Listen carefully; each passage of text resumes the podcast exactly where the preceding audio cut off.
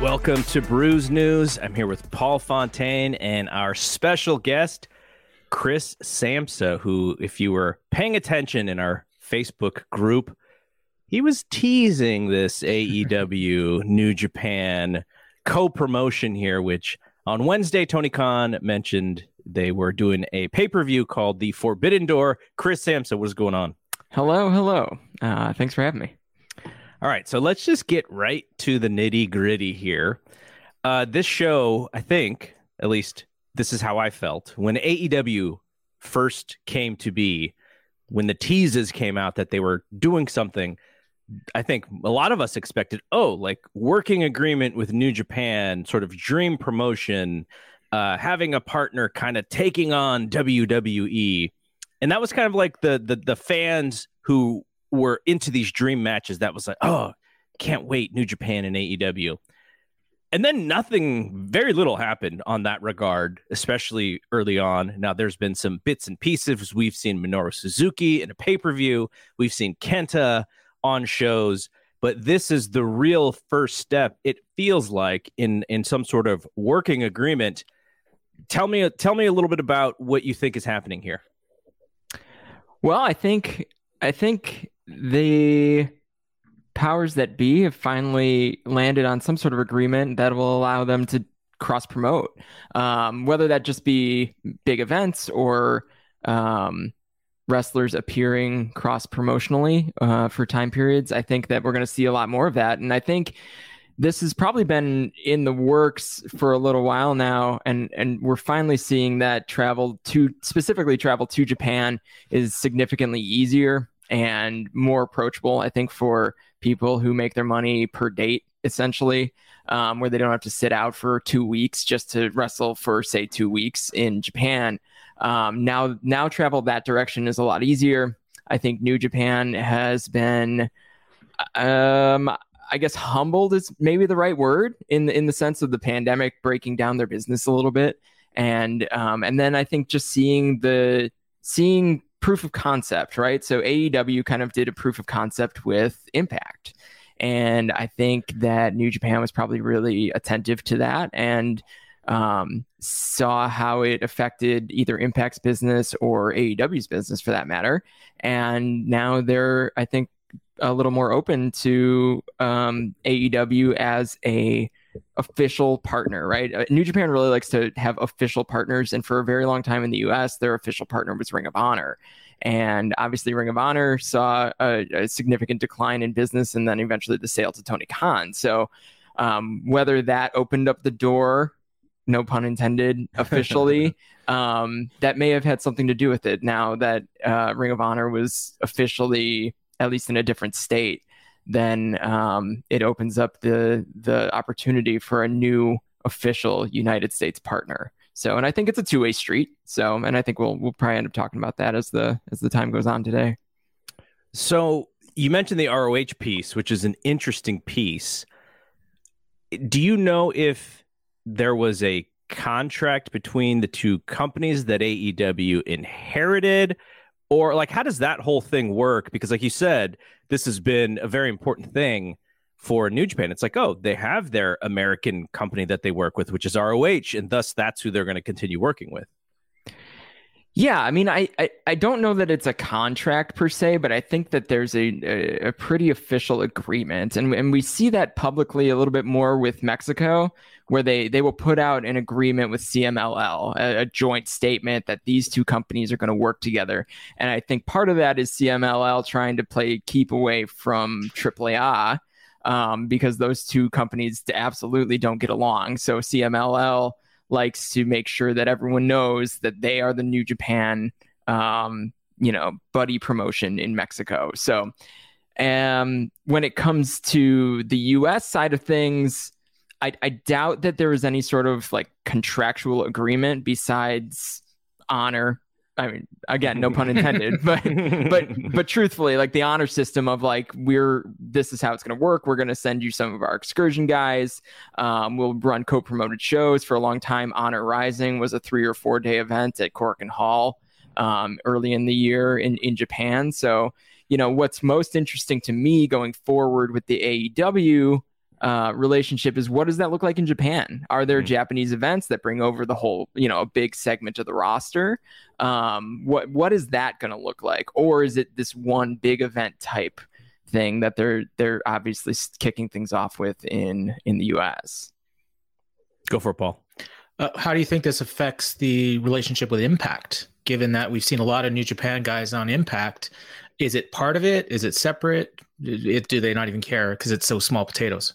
I that's hard for me to say. I, I think the New Japan Impact relationship is really strong, and and you see that with all these New Japan or New Japan adjacent guys spending a lot of time on those impact tapes. When you say strong, do you mean New Japan strong, or was it just another? I just I, am I, I question. all sorts of puns. no, I, I, didn't yeah. mean it like I didn't, yeah yeah, yeah no sure you, okay no I think but I think potentially you might be onto something there where that's the level that appears on Impact. Okay, right, and then New Japan proper or New Japan main roster, I guess, however you want to term it, um, I think that's the relationship that's going to cross over to AEW. So there there may actually be something there in the sense of segmenting out those relationships, but keeping them both um, healthy. And I yeah. I think Impact is probably self aware enough to be okay with that. And every now and then, you're still going to see a guy like Jay White or Kenta or somebody of that level, you know, cross over into the Impact space.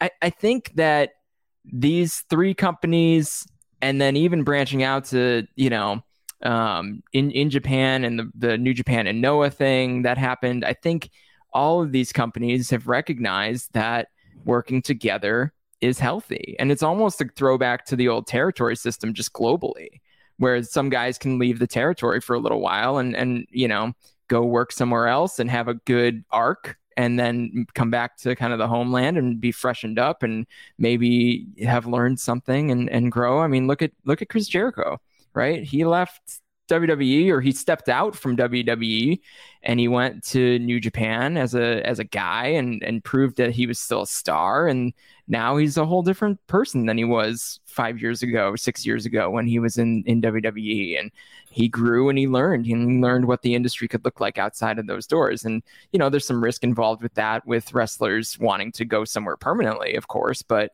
um but if if the relationships remain healthy and honest and um, fruitful on all sides, then I don't see any reason why Impact wouldn't be and continue to be involved in whatever way they are right now.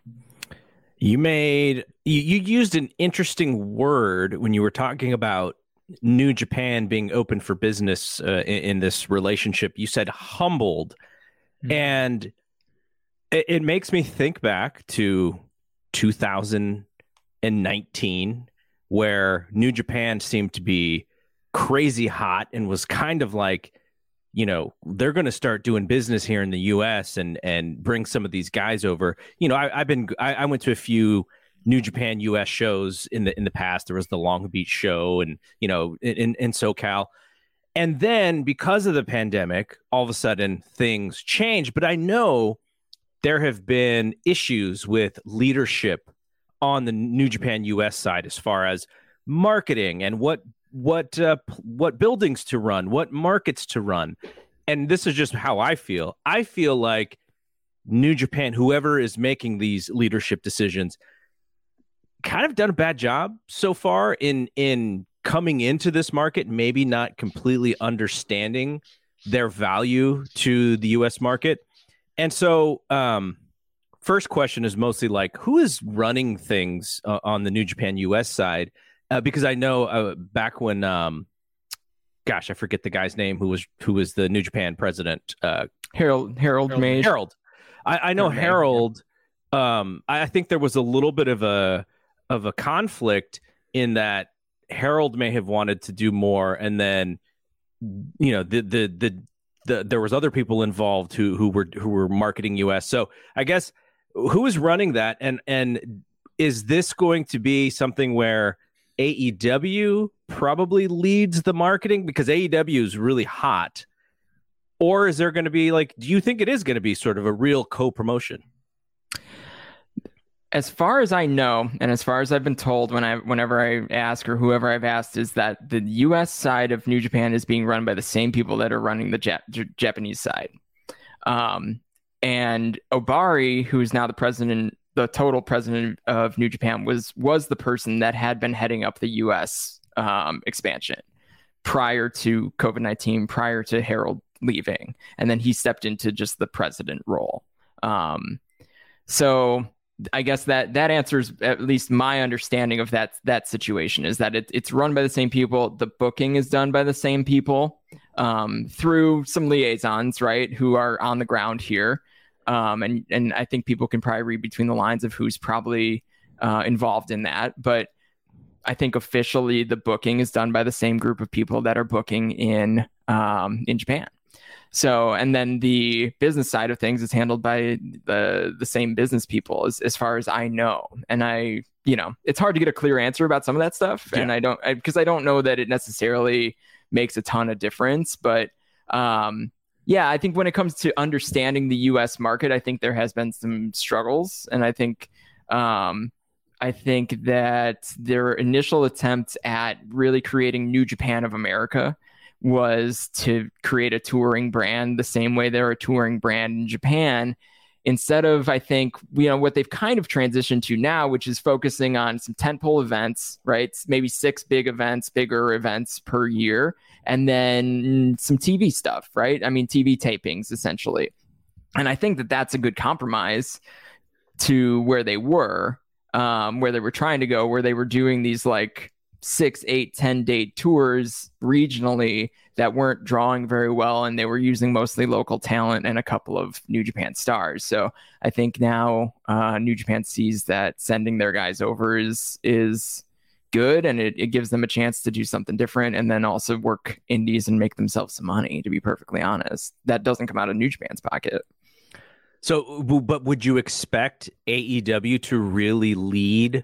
The marketing piece because they're the ones with the TV in the US. Yeah. They're they're the brand that's really hot. Like I, I made this comparison, and I'm actually interested in what you think about this. The DC show, which is uh, Moxley and Tanahashi. I think I saw. I, I forget the exact number of tickets, but less than I would have thought for that match. And in the back of my head, I thought, well, you stamp the AEW logo on that, and it probably does two or three times as much currently. So that is kind of where I'm coming from w- mm-hmm. with that question is I think AEW because of their foothold in the US currently I think if they lead the marketing the US audience really feels like this is this is something special. Well, let's just look at the buildings in Chicago, right? I mean, so I sat in Windy City Riot and it was sold out at 2250 tickets. And it was hot. With, it was with, a great crowd. And with Moxley and Ospreay as yeah. the main event, that could be a big main event in a bigger building if promoted correctly. A hundred percent, yeah, and and I think there were more tickets to be sold uh, to that event, but uh, when I look at Chicago and and buildings, they were in the. It's you go from there to the Sears Center, right? right? Like that's that's the gap in Chicago. There's no five six thousand person venue in Chicago. Um, or Chicago. You got to open one, man. You got to open uh, one. listen, it, it might be fruitful. It might, yeah. yeah. Um, but I mean that's that's the God's honest truth is that like you go from these you know 22 23 2500 to 10,000 and like what's you know the optics are different if you sell out 2500 versus sell 5000 in a 10,000 building. So in that sense I think they're actually making better decisions um, where they they just booked a building they knew they could sell out and yeah. it was going to be great, right?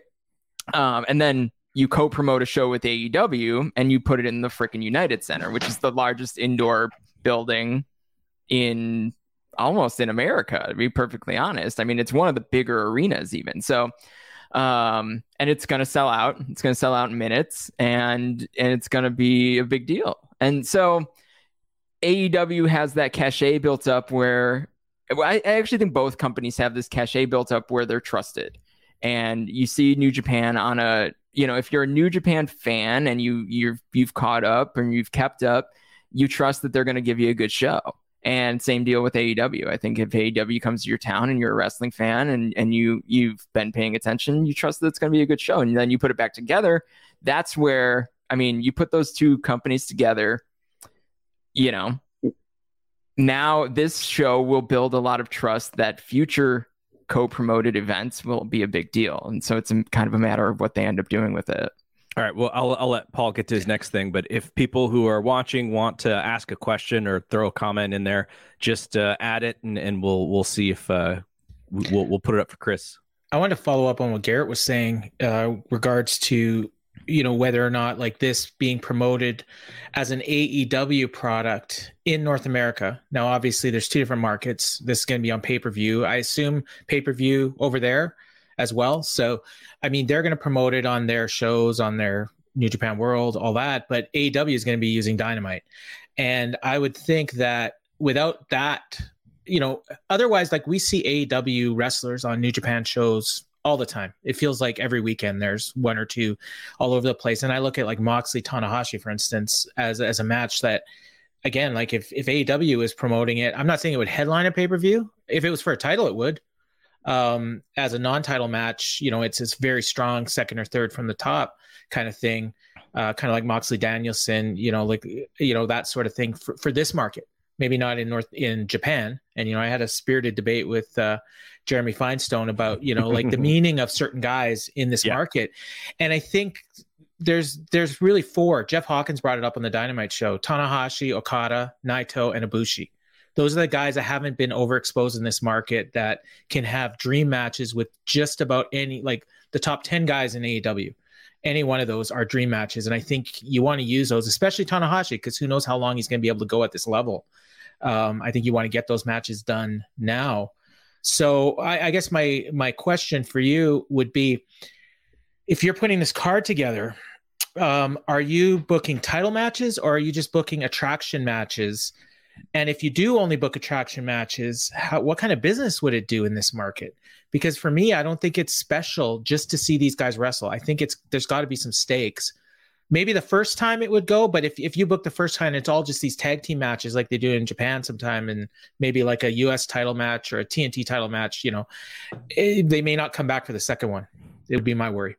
I think you're going to see the major titles on the line, and good, that's good. that's just speculation. Like I don't I don't know anything, but I think that I think I think there's a there's a willingness to do singles matches between the companies and and this DC New Japan show that's going to have Ishii and Kingston, Tanahashi, Moxley, and it looks like Brody King and Suzuki on it. Ooh. Like those those are the three things that are kind of glaring and set up. And I think Fredericks and QT Marshall, if that means anything to you. But I mean that's just a different level, right? But same same idea, right? Yeah. Right. So there's clearly a willingness to do singles matches. Um, and I think that if you're putting it in a building like the United Center and you wanted to prove out this proof this concept that this big show this big event can can work between these and it can draw and it can make both sides money which is really what this whole thing comes down to um, you know maybe it'll be obvious what the outcome is going to be but i think the titles are still going to be on the line. Good.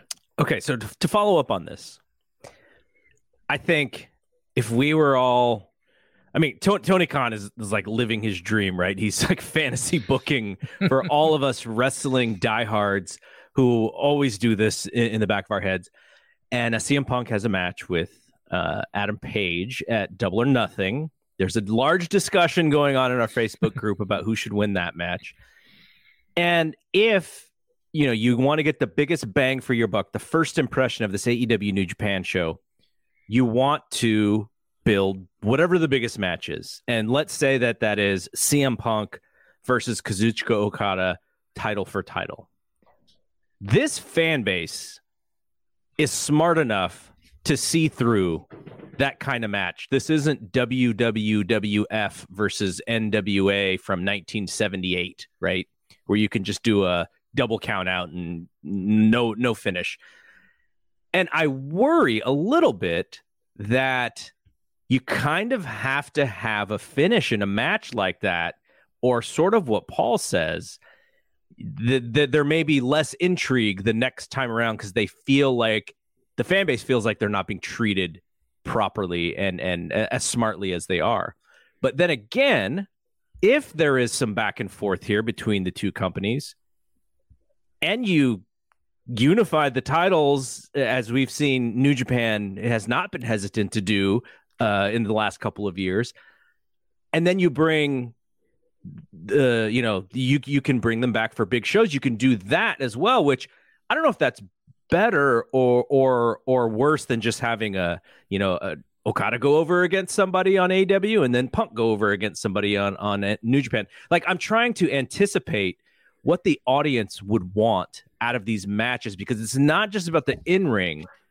In today's wrestling, I feel like the finishes, where it goes next, is so much more important, especially when you're paying money, considering you can watch WWE for 10 bucks a month. You're you're paying real money for for this show. So I'm kind of interested in what your thoughts are on booking finishes and and and and if there if you would even be worried about that kind of stuff.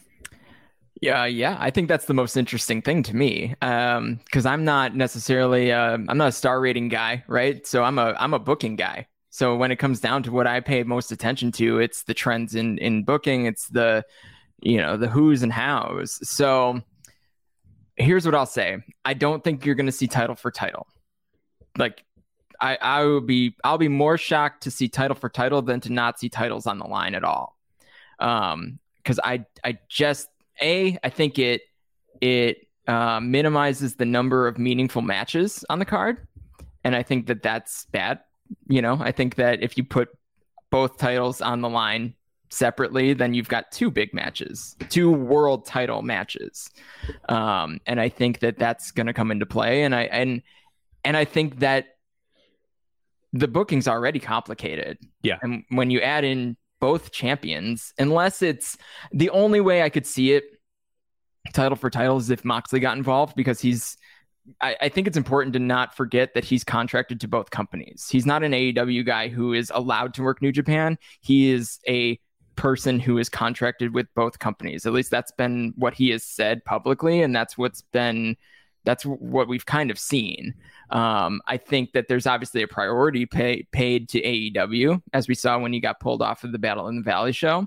But he, you know, he, I don't know that Tony Khan um, necessarily has 100% control over his booking the same way he does with probably pretty much everyone else on the roster. And that's, again, speculation and based on what Moxley has said in interviews. So um, he's the only guy that I could see like carrying around both belts. And I just don't, I don't see a trajectory to, to get him to that point right now. So, you know, I think when it comes down to it, I think both titles are going to be on the line and I think they're going to be on the line separately. And I think that, um, you know, my bet would be that the AEW title match will be the main event. Um, I don't know if that answers everything you said, but that's kind of where I see this this headed. Um, but there's a chance that it's Punk Okada and Okada's the champ, and that's the biggest match in the United Center where where Punk came back to wrestling. I mean, that all makes so much sense to me. You got to figure Punk's going to have a big match, and that's the biggest match he could have. So We'll, we'll so, so in in your hypothetical booking here, you would think that would mean Adam Page retains, mm-hmm. Punk challenges without the title for Okada. Punk comes out the next Wednesday and said, "You know, there's another title out there that's a pretty big deal, and and these guys are coming to my city and my town and my building." Okada, let's do this thing, right? It's simple. That's really easy to get to. So, and if that's the case, then to be to be honest, there's a chance Punk wins that damn title too. Yeah. Right? Yeah. Like why not? If you can get if you can get Punk for I don't know, 3 dates in Japan. Um you put the title on him and you you you let it sit on ice for a little while or or whatever during the G1 when they're not going to need it. So that's look at let's look at the calendar, right? Like you got this event and then 2 weeks later you've got the G1 starting. So there's no defense needed until September right? And maybe that's at all out when he loses it to someone back in Japan. It, there's any number of things you can do because that title's kind of not needed for a little while while the G1 happens. So that totally opens up the door, I think, to the IWGP title match in in United Center. So my my my thing that I that I would do, and this is what I had proposed in the book, was I think Punk's winning the title at at Double or Nothing, and I know that you know there's some quite heated debate on you know what who's going to retain the title. I would have Punk defend against a top New Japan guy, have Okada defend against a top AEW guy, and then they do the confrontation and set up the match at all at All Out as a as a, a unified title defense or a title for title You know, and and also I would also have on the undercard either an IC TNT title or a US TNT title defense or a tag team titles like have a unification match on the undercard and actually have the titles unified which puts it in the fans minds that hey this we're going to have a title for title match in September and the titles actually could get unified. And I would do that with Moxley and Danielson. Have yeah. you know have them win the tag team titles double or nothing and then unify them with the New Japan titles at uh, at this United Center show that's very very intriguing. Uh, so I want to take one question from the aforementioned Jeremy Finestone. He wants to know uh, what do you think about the idea that the trios titles being introduced for the first time on Forbidden Door and Dynamite begins to have New Japan trios title matches there? Uh, sure. They have. I mean, they have. yeah, why they have a hundred titles yeah. right now with yeah. ROH. What's adding a new one? and, and I mean, ROH has groups. ROH has a trios title that they're ignoring. So, yeah. um, and I, I don't, I couldn't even tell you where it landed or. I think it's the foundation, but I'm not positive. I can't. Who else? I guess, but um, yeah. See, I don't know. I, New Japan needs their titles too. So let's let's not forget that New Japan is a company that operates on its own and is is very successful also, right? So and and let's not forget that AEW probably wants the benefit of having their guys and their name all over the Tokyo Dome at some point coming up soon, right? So if we're doing two nights at the Tokyo Dome still, we're running out of titles to unify in, in New Japan. So you may as well do one night that's your New Japan show and one night that's New Japan AEW, right? And like maybe maybe that's the direction we're headed. And is that bigger than the United Center? I mean, physically, yeah, right? Is it bigger at scale? Yeah. I, you know, it's bigger to a lot of those guys that wrestle, so that want to wrestle in the Tokyo Dome. So, um, so I think that's an important thing to keep in mind in this particular circle that that I see the com- I see the conversations which are you know that that New Japan is clearly the number 2 in this relationship and and they probably are, right? But they also carry a lot of weight and they carry a lot of weight in the industry as a whole. And I'm sure that everyone on the AEW side knows that and I think sometimes the fan base forgets that how much legacy New Japan holds and how much respect that uh, they're they're paid and, and given and um, you know they need they will need their title in the fall after the G1 and they yep. will need you know I think yeah they could go without the never six man titles for a little while because they kind of sit around for a while and then they have an activity time and then they come back and there's a Korakuen show and maybe they get defended right like that's the title that that kind of lives at that level but um I think to just drop it drop one or unify one and make it obvious that it's going to be an AEW guy unifying one like why not someone like Kenta, mm-hmm. right? Mm-hmm. If he's back and healthy, etc., right? Or Jay White for that matter, because he's clearly made his home base in the U.S. instead of in Japan for now. So I think that, and, and all those things are really interesting, right? I would like, I would love to see the TNT and say the U.S. or the Never title be combined for some period of time. I think that's the level that you could see a unification tag team too, right? Um, or to see the AEW, someone in, on the AEW side of things win the junior tag titles, something like that, right? Like those, all those undercard titles, I think could be in play, but I don't think, I don't think we're ever going to see a unified AEW and IWGP World Heavyweight Championship. I think that they're both too important to to drawing at both of their both sides of the ocean. So I uh, recorded Wrestling Observer Radio this morning with Dave, and we we spent a good 25 minutes talking about this show. The one thing I forgot to ask him, I'll I'll, I'll bring it up here and, and get your guys' thoughts. So, the last two big announcements from Tony Khan. First one was about ROH. Then they did that show WrestleMania weekend. Now this one about New Japan. I feel like the New Japan announcement is so much more interesting, so much more important.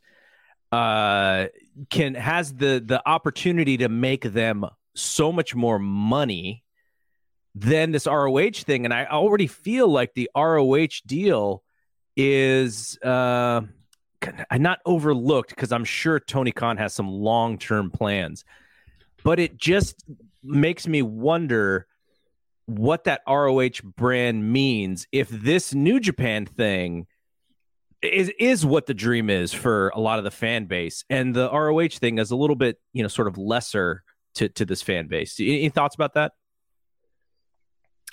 I think the New Japan announcement is a beginning, and the ROH announcement was an end. Hmm. So beginnings are more exciting than ends usually. Um, maybe Tony Khan has some long term play with ROH. I mean, he should. He owns a brand that's got a lot of legacy, right? Um, and I'm sure he does. I'm sure he has, he's trying to put together a lot. I think, but but the New Japan it, the New Japan deal is is a it's what everyone wanted in 2019 when this thing was announced, and there's so many reasons why that didn't happen. There's so much conversation about that um, that you could find elsewhere, but it it didn't happen, and it it was it was a, pretty clear for a little while that it wasn't going to happen, and that's why this became the forbidden door. It was something that wasn't supposed to happen. Um, so, and the ROH deal, ROH had they they were shoveling dirt on their own grave, and then Tony Khan went and bought them. So you know what's exciting about that? Whereas New Japan, yes, they've had a down couple of years, and the pandemic was not kind to them because New Japan is actually probably the most international pro wrestling company on the planet, where they they are dependent on Americans, Australians, Mexico, people from Mexico, people from the UK getting to Japan, and it becomes this hybrid promotion. Um, and you know when you you can't accomplish all that, and you're down to just your domestic talent, it was it got a little dry, right? So, um, you know, now you see New Japan, the the kind of international version of it coming back to life, and AEW dipping their toe in that, and that's really that's really exciting because now this whole talent pool is essentially available for New Japan to at least have some access to, um, and I think that that's going to be really important for New Japan going forward. Paul, does does ROH feel a little bit like yesterday's news already? Um, well, or maybe it's uh, to use another pun, maybe it's a new beginning. uh, uh, I, I don't know. I'm excited about ROH, but I've always been an ROH fan. You know, yeah. I'm, a, I'm a historian going back. And there are there well are a lot of people years. who are like you um, well. So I got two questions for you, Chris. One of them is is a quick one, following up on what you just said, and the answer is obvious, but I still want to hear you give it. Um, do you think that this uh, this uh, forbidden door idea is bigger now because we had to wait three years for it than it would have been if we could have just done it out of the chute? Yeah. Oh, absolutely. Okay. Because I think the I think the fan base never stopped wanting it, and I think a lot of people in wrestling media said it was never going to happen. Right. I mean, I can point to you know Super J Cast and Dave and Wade Keller and uh, you know Joe Lanza and all these guys that basically said like it ain't happening. The relationship's not good, right? Yeah. Like it, and it wasn't. Right. We we all know that it wasn't good and that certain parties were not interested. So, and then some of those parties are gone, some of those parties are still around, but they're in different positions and and now this whole thing can happen and AEW's established itself, right? Like mm-hmm.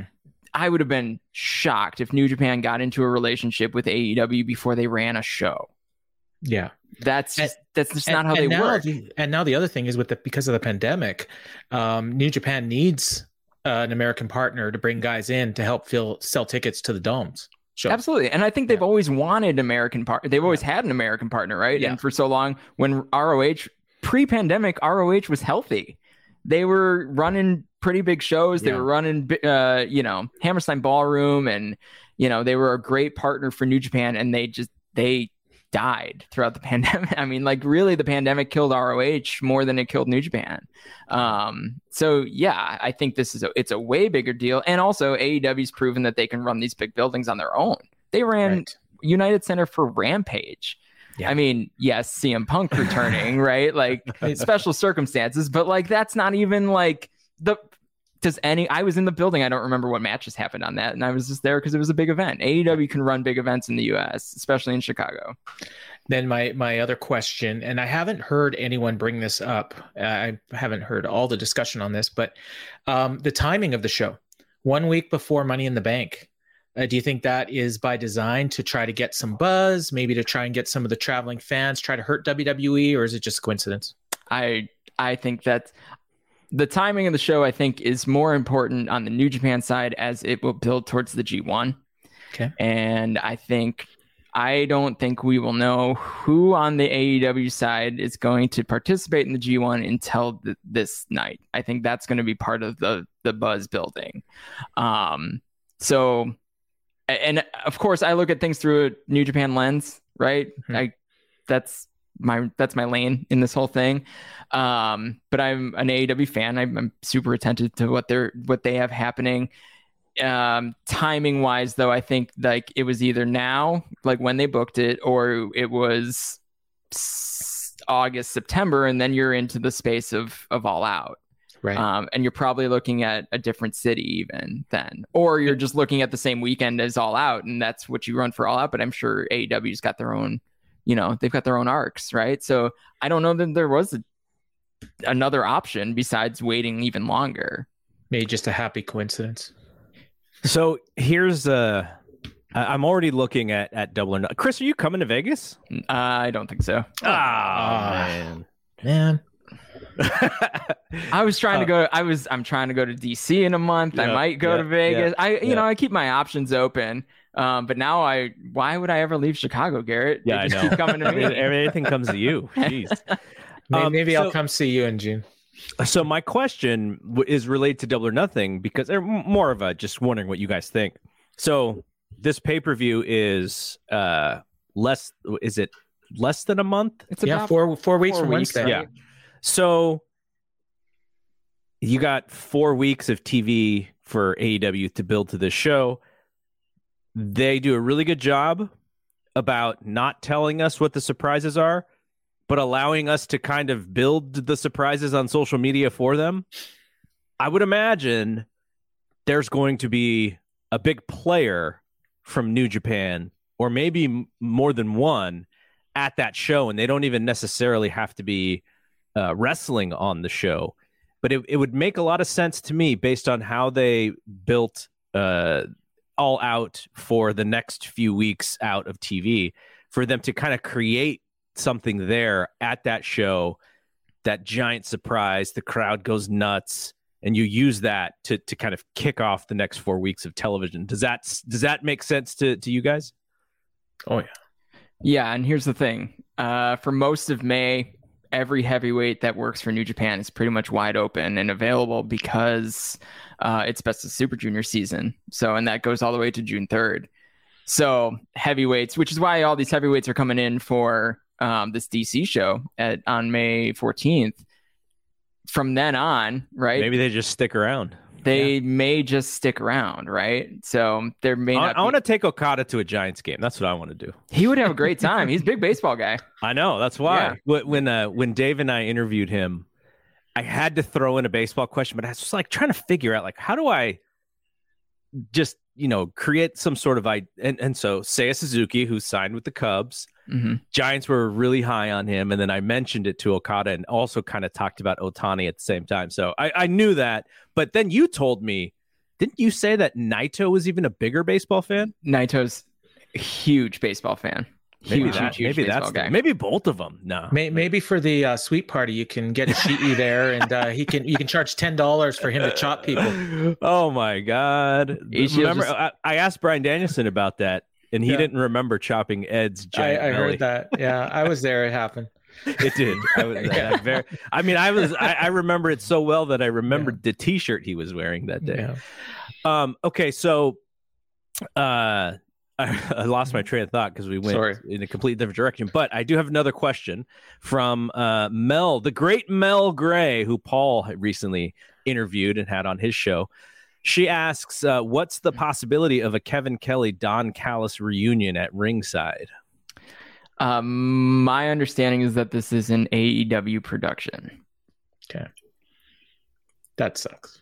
I mean, Not- I mean, it's it's great, but I'd love to see Kevin I- Kelly on this show. I I also know that Kevin Kelly's phone is always on. not that I not that I represent him or anything, but I can usually get a hold of him. So um, I'd imagine someone else who is much more important than I am would be able to get a hold of him if they wanted to. So we were having this discussion. Who was I having this discussion with about announcers? And um, I think it's probably LaRocca uh, on the one of one of the podcasts that I do with him. And I was, you know, I was talking about some of the things that Excalibur Excalibur does really well. The thing that I respect about him the most is his ability to know exactly the name of every move as it's happening. Like, I, I don't know if that's studying or just being that so dialed into the product.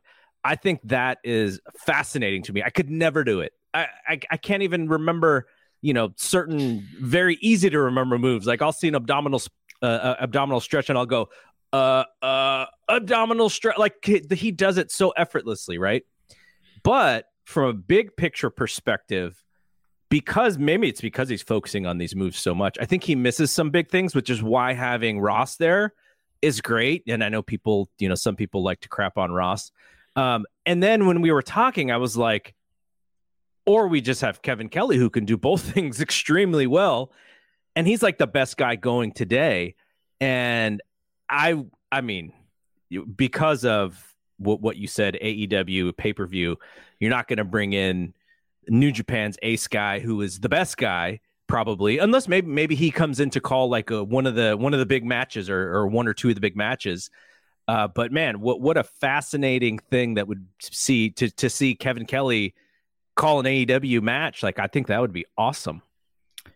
Yeah, well, and Kevin did a great job when he was with Ring of Honor. Um, so Kevin and Kevin, you know, I, I can't speak higher of Kevin. He's he's great. He's great for me. He's great. You know, he he bought me a really nice hot dog when he was in Chicago.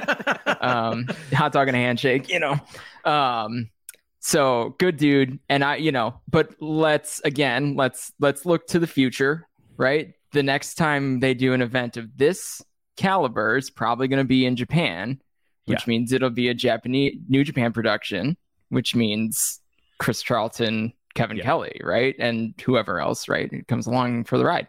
So I, I this is again, this is a beginning, and I don't think this is an only either, right? So and and you can look at the Ring of Honor Madison Square Garden show as a little bit of a template, but like they had everyone they could think of they put at the announce table at some point yeah. during that show, right? I don't think they're gonna do this big like rotating announcer thing, but maybe they will. Maybe you know, I haven't I haven't asked Kevin about whether he's coming in for it.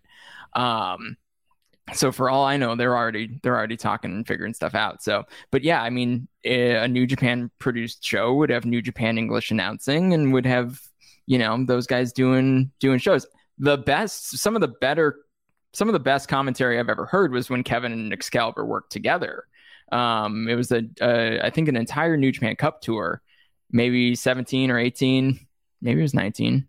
Um, either way, they did they did the whole New Japan Cup or most of the New Japan Cup together, and they were a great pairing. So that would be a really cool thing to see. But I, I, my understanding is that this is an AEW production, which means I think you're going to see AEW commentary could they maybe have Kevin Kelly and Chris do um, like a separate version for the for New Japan?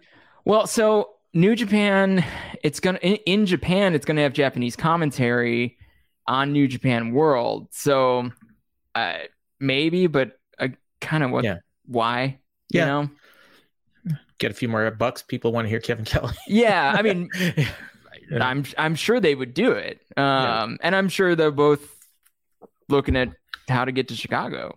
Yeah. Right. So, because I think I think that would be one of the better things to do is to have kind of both sides at the table to tell the stories that are going on because they're intricate. You know, I mean, like, you know, even though Kevin and Chris, I know they don't get notes from you know New Japan booking or production or anything, but they can you read you're you're there. You can sit and you read between the lines of what's going to happen next, and you can start to tell the story. So, no, I, I just said I, I you know I mentioned Jr. I love Jr. Tony is he, he's mailing it in in a very nice way because I don't think he really adds much to the broadcast except for that he's just a likable dude. But I also know how stubborn JR could be in calling the New Japan stuff, right? Like he he's he's done New Japan shows before for American television, and you know people have their opinions on on how well he did, but he is not he is he is not going to watch hours and hours and hours of footage to make sure that he knows everything that is going on correctly. He just wants to call it fresh as if he doesn't know what's going on. I do think that could be a problem with the broadcast and could be frustrating for AEW viewers. Mm, yeah, maybe. I think. I mean, Jr's polarizing. I mean, I, uh, you know, uh, people feel about Jr. how they feel about Jr. Um, when Jr. was doing New Japan, or when he started doing New Japan, he was. I, I know first and second hand that he was very willing to accept research and yes. accept help, right? Accept from, accept help, not yeah, do the research, but get help from people for sure. And I, you know, we I would only imagine and and honestly, anytime a New Japan guy shows up on here, here's where Tony Schiavone comes into play here.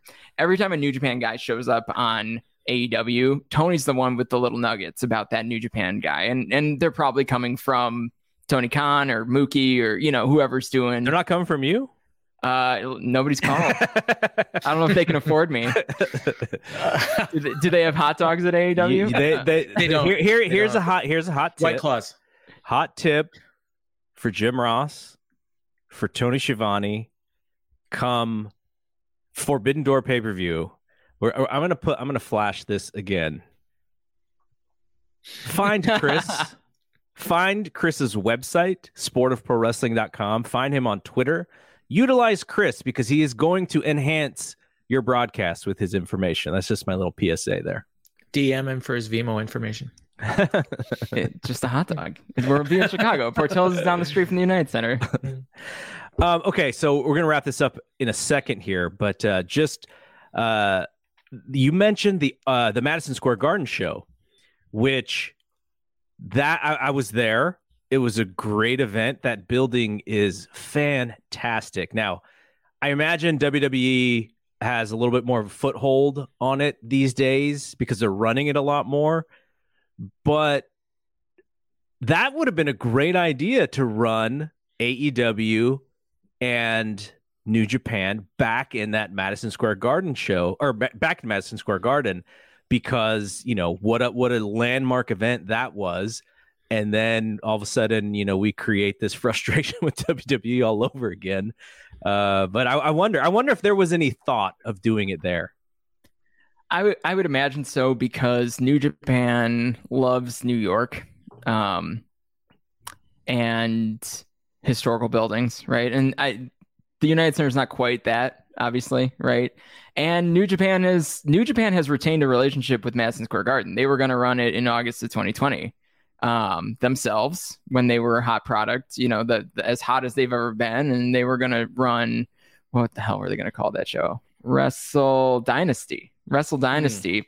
and then they they obviously canceled that pandemic and sent at that time they said we'll run a show in in 2021 and 2021 wasn't you know what anyone wanted it to be either. So I don't know how long that will stretch out, but I think that New Japan was clearly willing to go through whatever paces they need to to run Madison Square Garden. So maybe that's a benefit AEW ends up getting out of this whole thing if they want to do another one of these big shows in the US. Um, you know, I do think it'll bounce back and forth. I think the next big one will be in Japan. But I I think that um, once they come on back, I why not Madison Square Garden? I know that I know that the AEW side really likes Arthur Ashe though. When it comes to New York, it's kind of like they're eh, trying to make that their own. Yeah, which is that, and if they have that and the United Center and I guess the Forum or whatever you know whatever big space they want to do now, that's those are fine buildings yeah, to have as great, your as your home bases. Rogers Center too, Would be another sure. one in Toronto. Uh, Paul, did you have anything else? Yeah, I have a I couple a, more comments I'm going to add, but I wanted to give you the. I got a question for you, Garrett. Okay, uh, because you're all about the uh, you're you're fascinated by the the battle uh, between WWE and and AEW and and that Nick Khan and Tony Khan and Vince and so what do you what do you think uh, if anything and Chris if you had any thoughts you could add too but what do you think WWE might do now to try to counteract this because you know they will Or are you? Yeah, that's an that's an interesting question. Um, they tried supposedly with when when Bryan Danielson w- was going to leave, right? Like I don't know if Chris how, how much Chris knows about that story, but I, I, only know what what Dave has said publicly about the situation, about how uh, Nick Khan said, you know, yeah, we, will we'll try to open up something and, and do partnership there. Obviously, Danielson still left, so they didn't have to do it. Um, I but I do I kind of wonder if they think that this is not that not as important to their business outside of AEW adding another pay-per-view to their calendar because they've been AEW's been pretty consistent in you know the five shows or or whatever that they do. Now this is a six show. Um, it, it's going to gain, I, you know, it's going to gain a lot of publicity for them in in some way. But I, I wonder if the WWE goes well. You know, they're running United Center, but we're in Vegas, and then we're in the stadium in Tennessee. That's sort of the difference between the two companies. I do wonder if they're going to react, and I don't know what what that would be because it's not going to be a talent thing because they've already proven that they don't really respect the international talent that they already have. I mean, we saw the whole Kushida thing, which was driving me nuts. The Kushida and and the Ikemenjiro situation, there was some real r- bad racial stuff going on in those stories, and it was like nobody was saying anything, and I'm like, this is a problem. Like we should not have this stuff on on TV in 2022. I just don't I just don't know if they if they see that a, as a big thing. But Chris, wonder about your thoughts. Um, I think it was announced so close to the date that I don't know that they're going to have an opportunity to really counter program it. Um, two months is a long time, but WWE's calendar is pretty set. Um, so in in that sense, I don't think they're going to counter program it. But I think that WWE never got any sort of stronghold in Japan, um, and they they continue. They're a very niche uh, wrestling product in Japan because there's so many, I guess, non niche wrestling products in Japan. So. Um, they so that that's definitely not a priority of theirs and then you know when it comes to US business they're already doing their best against AEW to to you know counteract their growth and if their fan base and Twitter is any uh, indication of how WWE feels about it, um, this is just fan service for AEW fans, and there this is not actual growth for them, which is you know you can take that for for what it is. They're still going to sell at the United Center and sell a bunch of pay per views that they wouldn't have sold otherwise, even if they're only getting half the money. That's still half of a yeah. lot. Yeah. So, um, so I you know if I'm WWE I stay the course and say I'm I'm doing just fine and and my our product is what it is and they can they can AEW can gobble up all the partnerships because you know a partnership with WWE there's a clear um, a clear leader with with that no matter who's partnering with them and and you know at least with AEW you got some question of how the booking's going to go. Yeah, yeah. All right. Just add a couple of uh, comments uh, before we get out of here from the folks watching the live stream. I'm actually not sure who this person is, but it said John Pollock was the guy helping JR. He said as much in one of his podcasts when he had John on as a guest. John, I'm sure was one. There were others there, well. There, Jr. took a lot. Jr. was super willing to to receive uh, notes and feedback and things of the sort. Jr. is not smart, which was very smart. Absolutely, and and it's I I personally believe it's smart of any broadcaster yes. to take any notes from me but um yeah i mean like i think but i think that that's always been the case with pro wrestling and, and broadcast so but i'm sure john had plenty to to do with that as well all right last one is from our friend lou and I think this sort of relates to every faction that currently has a little bit of crossover. Just uh, do you think they will bring in Suzuki-gun as, as a as a faction for the show since AEW has Archer? I think that'd be probably the the group to bring in if you were bringing in a whole group yeah. because Suzuki's so over in in America and people love Zack Sabre Jr. and he's a great mouthpiece. Um, Douki can do whatever it is he wants to do that day and and jump off of something. So yeah, absolutely. I think I, would- I even have a match I, I proposed. It was Suzuki and Archer against uh, um, Swerve and Keith Lee, yeah. like for an undercard match. Yeah. And then Danielson and uh, Moxley against the Dangerous Tekkers. Like I want to see that one Oh, that sounds fun. That'd be cool. For for one of the tag team titles, Yeah, Or or, just to do it. or just to do it. Yeah, Yeah. Because then you get Danielson and and Zack Sabre in the same match, which can build to a singles match down the road. Builds to their inevitable G1 Yeah. match a month later. Sure. Yeah, You have some Oh. Instagram DM access to Tony Khan, don't you, Paul? a shoot little shoot bit. him a couple notes. A quick, a quick one. Um, do you think that AEW airs uh, any of the G1 matches on their TV if they have AEW guys in them? No, No. Oh, I don't think so. I don't. I just don't think they. I think AEW does a really good job balancing the live experience versus the TV show. yeah, Um, yeah. That that would be the the part. The, So unless that it was on Rampage.